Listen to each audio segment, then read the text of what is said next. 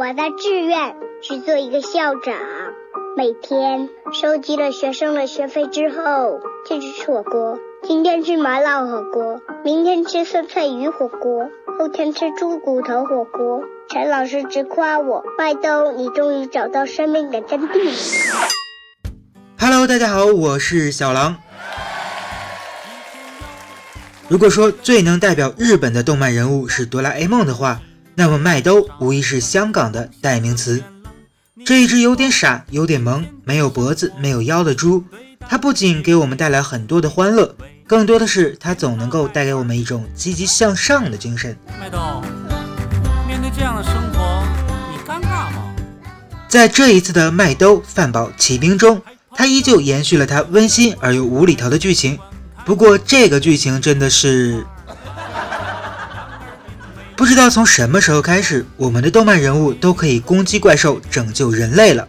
先是喜羊羊，然后是黑猫警长，到现在连麦兜也加入了拯救人类的阵营。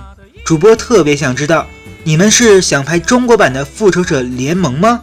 虽然编剧没有给麦兜附加上任何的超能力，但是他却给了他梦想。正如那句话。如果人没有梦想的话，那和咸鱼有什么区别？我觉得啊，在这里可以换成：如果人没有梦想，那你连只猪都不如。至少麦兜是一只有梦想的猪。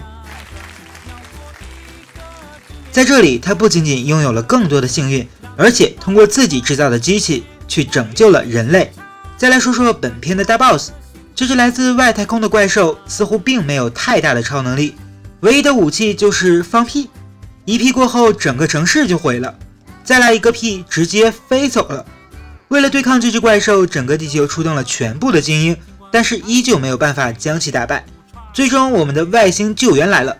这里你会想，这个时候出现的如果不是超人，那么至少应该也是咸蛋超人吧？但是编剧，你太让我们失望了。画风一变，来了一个扎肉超人。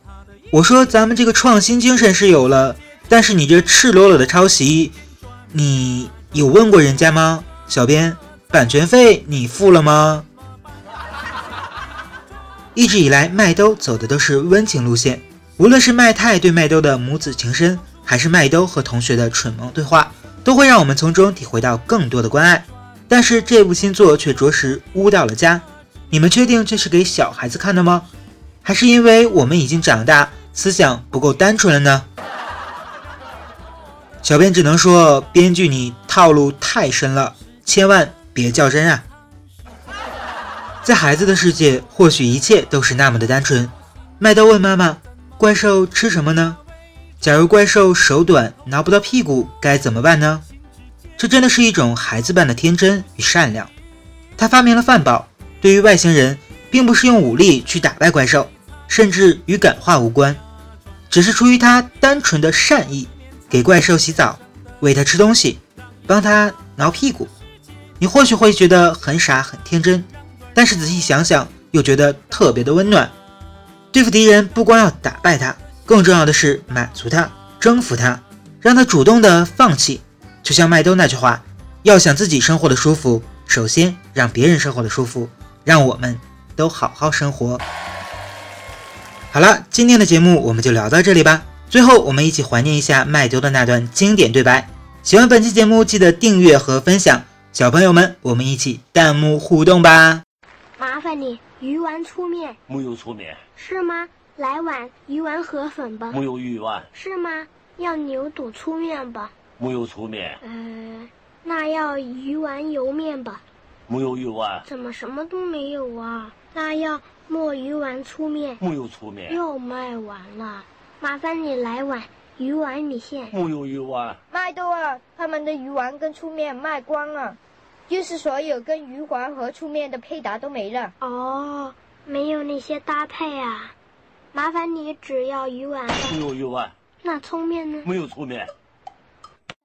没人鼓掌啊，好尴尬呀。